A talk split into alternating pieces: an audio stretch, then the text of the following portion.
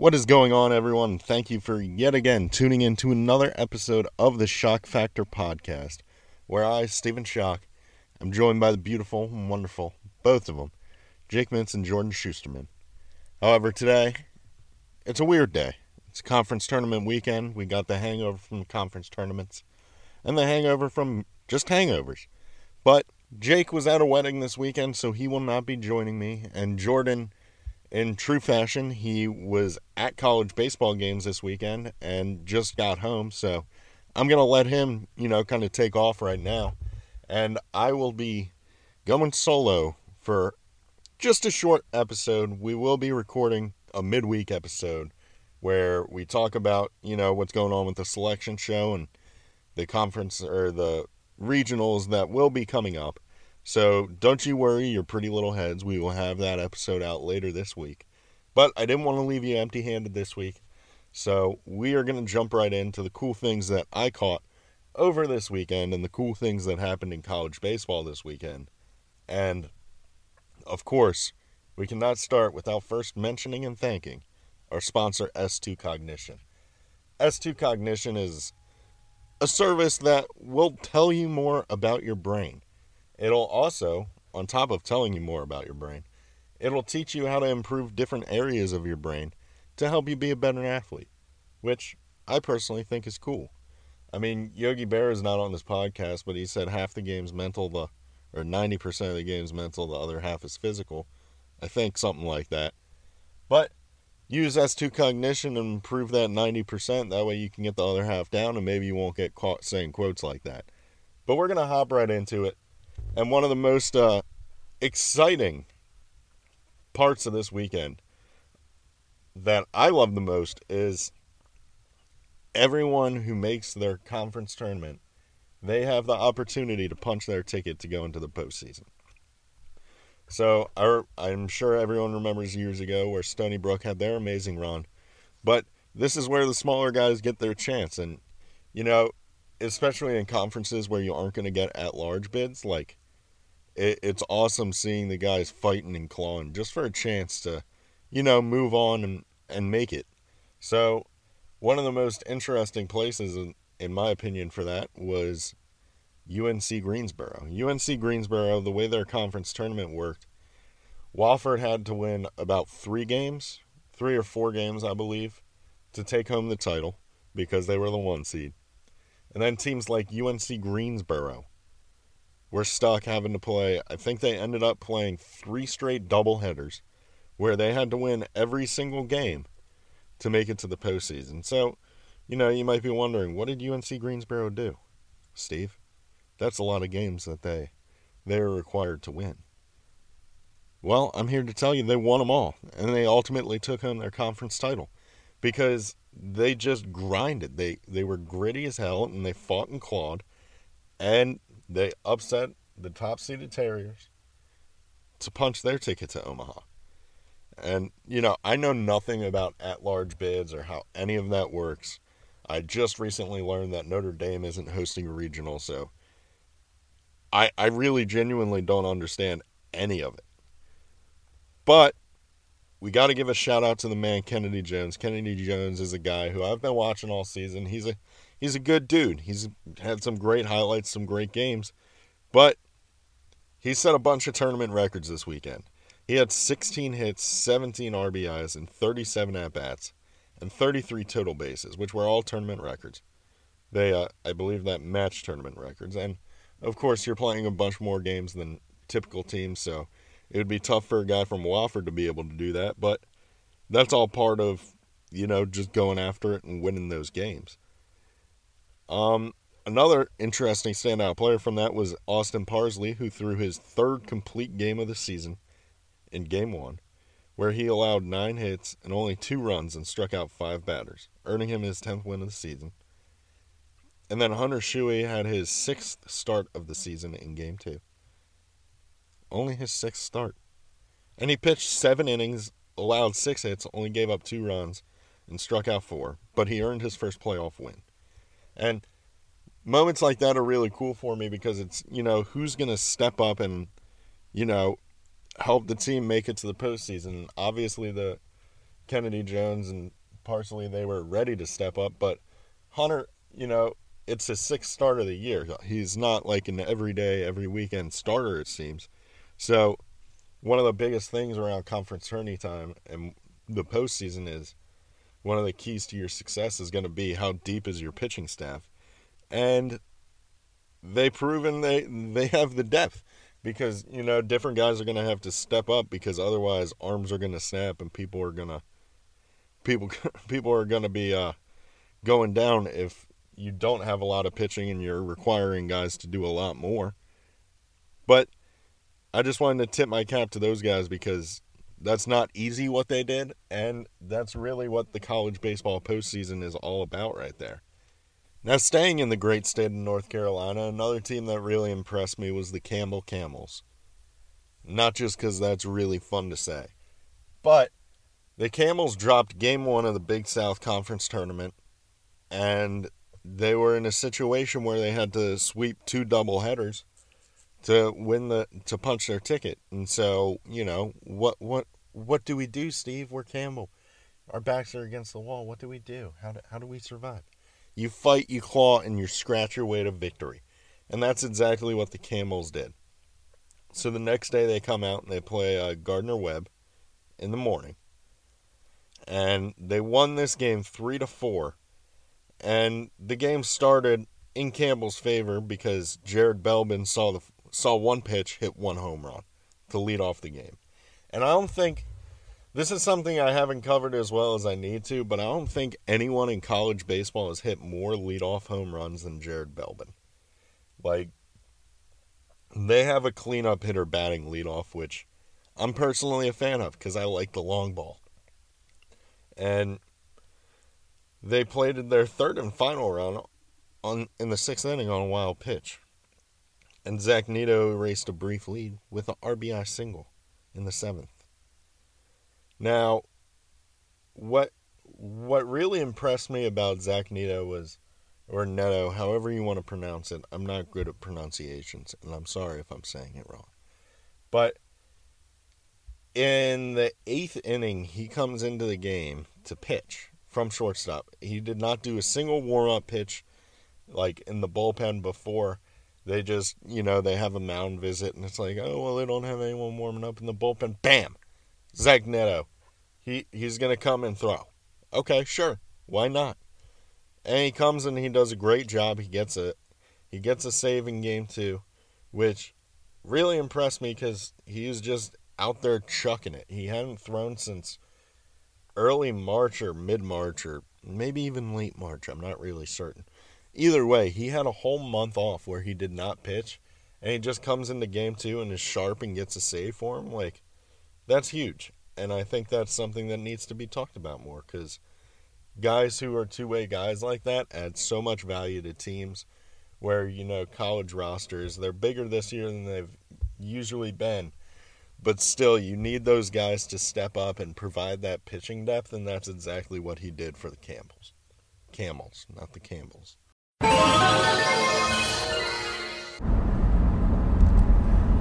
Hello, everyone. This is Jordan Schusterman.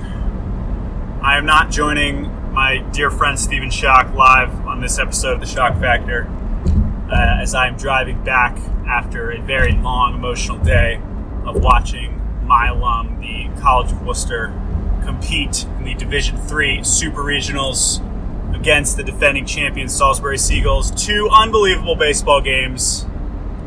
Wooster coming up just short. Seagulls going back to Cedar Rapids in the World Series of Division Three. Congratulations to all the teams that made it to the D3 World Series, as you guys all know. And beyond D1, we care very much about D3. But I did want to hop on here quickly and just just just say that as I sat through six hours of the, some of the most chaotic baseball I've ever seen in my life today.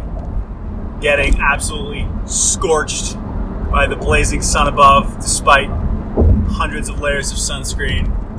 I thought about how all across this great land over the last five days, there have been hundreds of thousands of parents, friends, siblings, girlfriends, boyfriends, wives, all kinds of people watching these baseball games and just losing their shit. And that is a beautiful thing. This is the best time of the year. I wouldn't want it any other way, even though my team didn't come out on top. It's been an, honor and a pleasure watching them this year, as I know there are so many fans that feel that way right now if their season ended. So I just wanted to salute those whose seasons ended in the Division One season. For those who get to keep playing, we can't wait to watch you in the tournament. Uh, but we appreciate you guys listening all season long, and we have a lot in store for the postseason. Um, so with that, I'm going to keep driving with two hands on the steering wheel, and uh, I will talk again to my two dear friends, Stephen Schoch and Jake Mintz, here in a couple days. Adios. Now, another team in, you guessed it, North Carolina that I feel is potentially the most dangerous team in college baseball right now is ECU baseball. Of course, they won their conference, and you know they they played great their whole conference tournament, in my opinion. But one thing that I feel makes them the most dangerous team is the fact that the baseball gods are clearly on their side.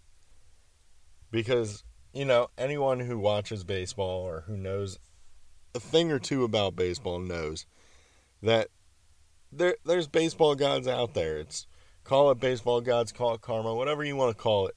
It's real. And one of the biggest things is when you go and defensively, it's demoralizing as an opposing team when this happens to you. But when your team's on defense and someone makes a great play to end the inning or, you know, to save runs from getting across, that person is always batting the next inning. And whether they shine in that moment or make an error, they're always going to be batting the next inning because that's just how it is. So, one play specifically with Bryson Worrell, which was sick, is I'm pretty sure it was a tie game, and he's in deep center field with one out, and there's a runner on third. He catches a fly ball in deep center field and throws him out at home. Hands down, the best outfield assist I've seen this season. And if you know me, you know that outfield assists are my thing, they're my jam. And so it's like, okay, that's cool, Bryson. That was a sick play. Um, you you did you just did something huge for us. Now we're gonna load the bases, and you're gonna come up, just so you know that hey, your job's not finished. And then he hits a grand slam. Sure, why not? Why not hit a grand slam? Because the baseball gods know who's who's working, who's who's making these plays, and who deserves to shine in these moments. And you know, that's something that when I see a team who has that, where it's like they're making big play and big play after big move after big move, that's that's when the team's truly dangerous, and that's what Bryson Worrell did. And you might be thinking, okay, Steve, their center fielder did something great, cool, but you know, what about the next day?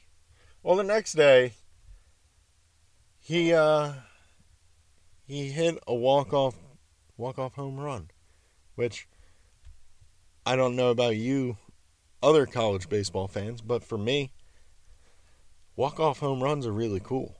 And granted, this was a this was a mercy rule walk off, so it's not necessarily as cool as like a oh game's on the line, we're down three and the bases are juiced and you hit a home run.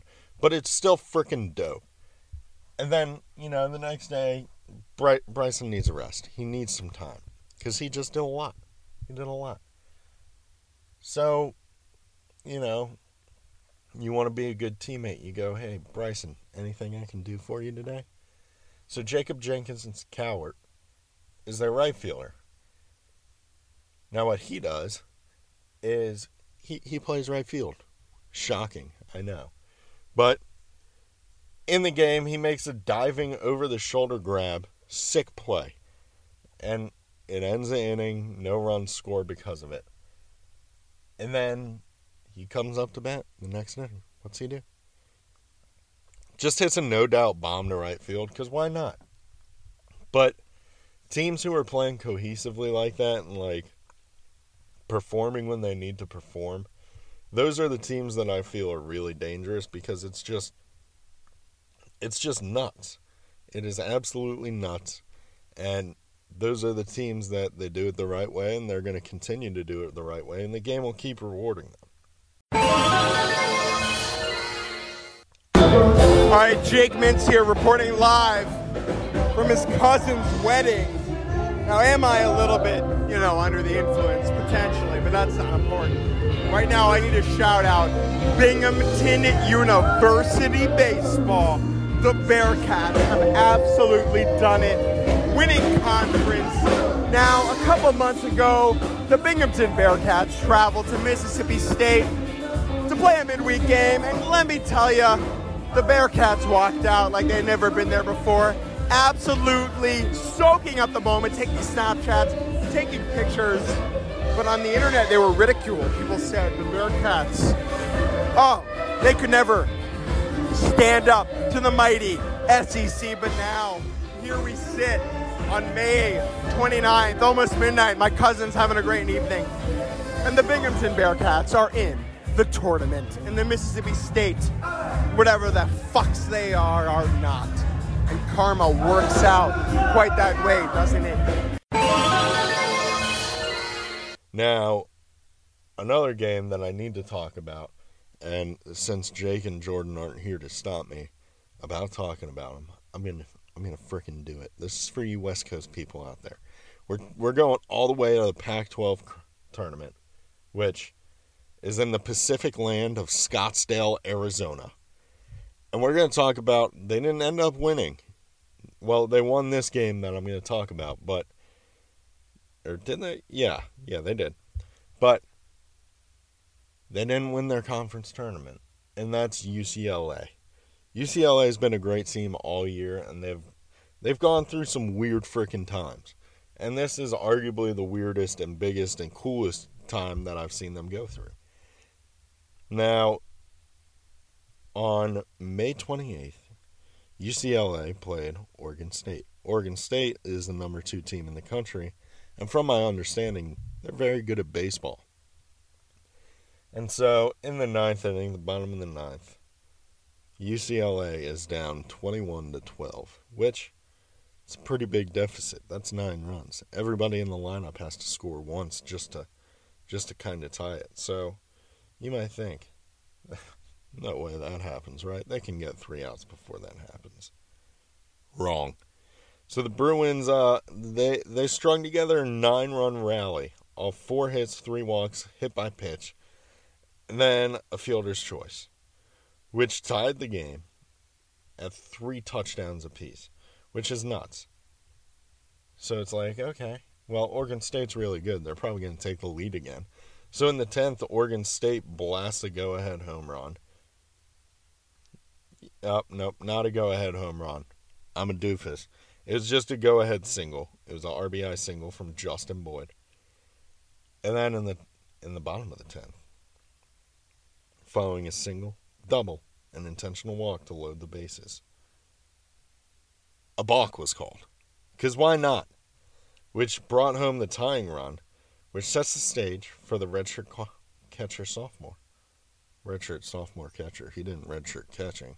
He redshirted school. So that that's another thing. Tommy Barris hit his first career home run. In the biggest situation he's been in, he hits a home run. Like, are you kidding me?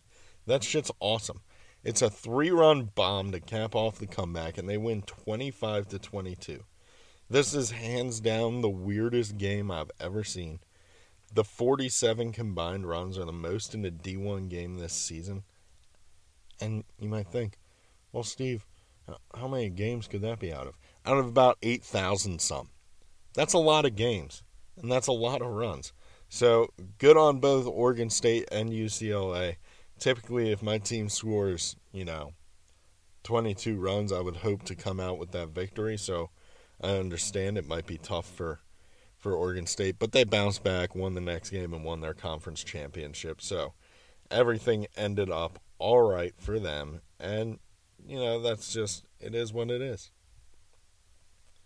Now, this might come as an absolutely baffling fact. So if you're listening in a chair or somewhere where you have a seatbelt, make sure you're sitting down and strapped in to hear this.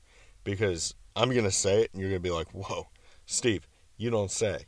That's mind boggling. How? How? How is this true? How could this happen? Tennessee won the SEC, which is crazy. It's crazy that they did that, you know, because it's Tennessee. Who would have, who would have thought the team that's only lost like seven, not seven actually, but about ten games this season? How did they pull it off? And I don't really know. I'm kidding. They're very good at baseball. Obviously, they were going to win the SEC. I don't gamble, but I feel like that would have been the safest bet to place this weekend. Now, a bet I wouldn't expect to place is that Michigan baseball won the Big Ten, which is crazy because, you know, when you think of the Big Ten, you're thinking, okay, Rutgers, Maryland, you're, you're, you guys are really, really good. You're going, you're going to the postseason. One of you guys are going to win it. Rutgers won the most games they've ever won in a season this season.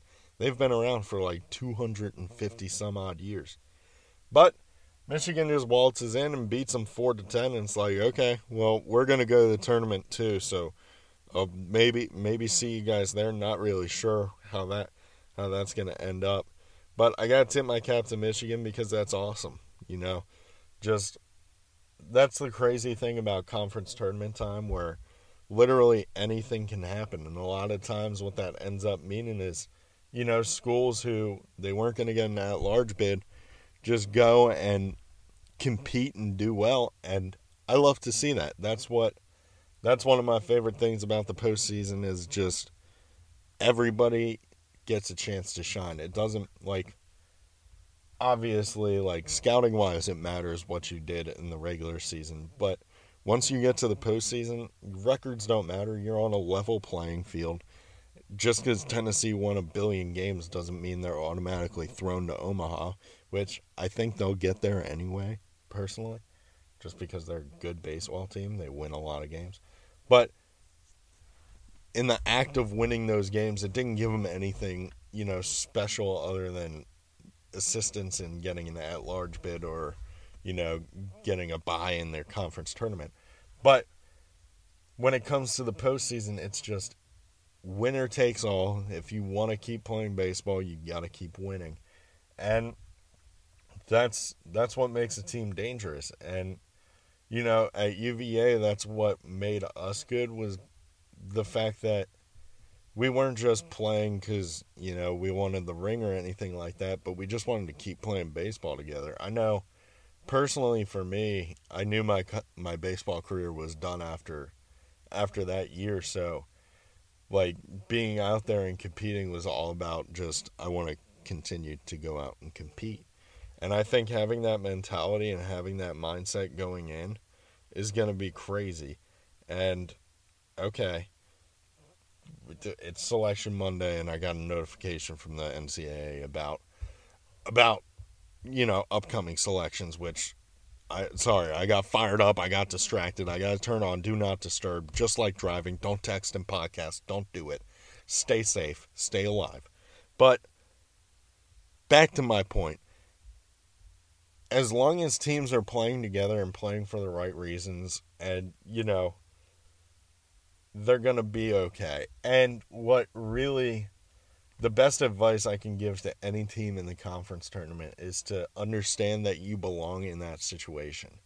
Like I went to a regional when we were at UMBC because we had won the America East.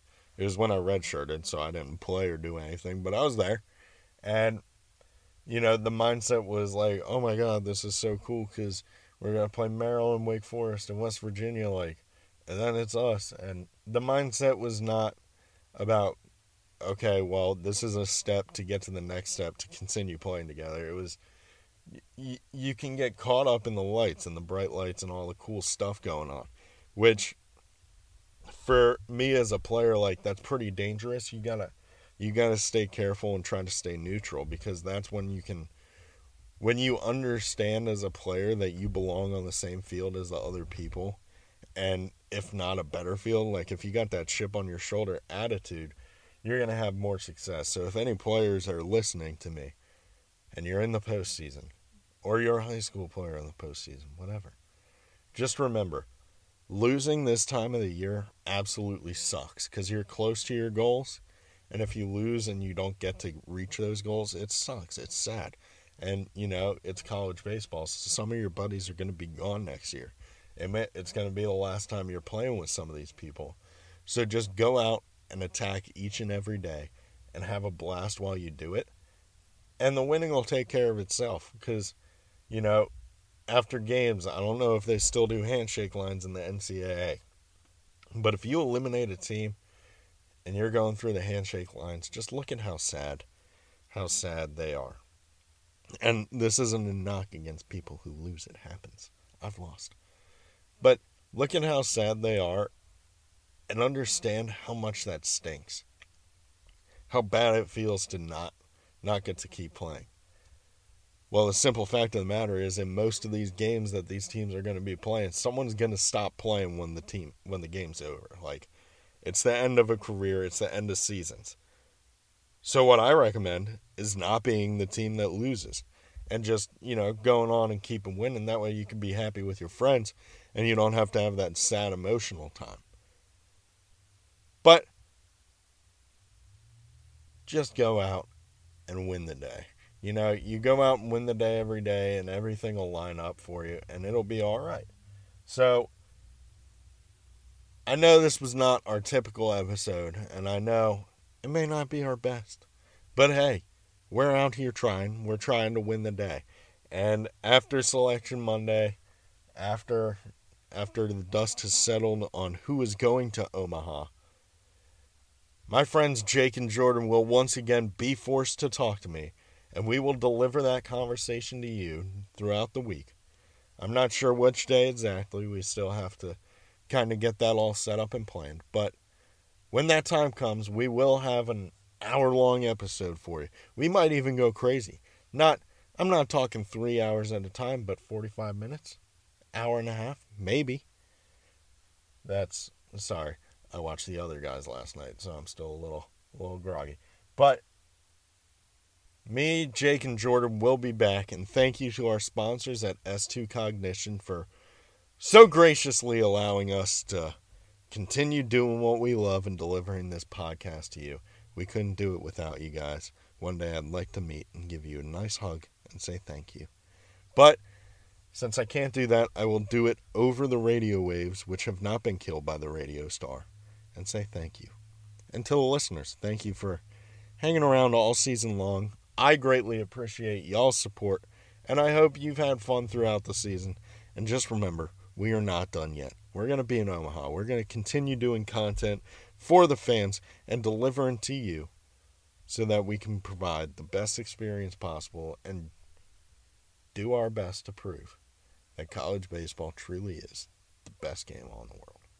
So thank you for listening, and I hope you have a great day.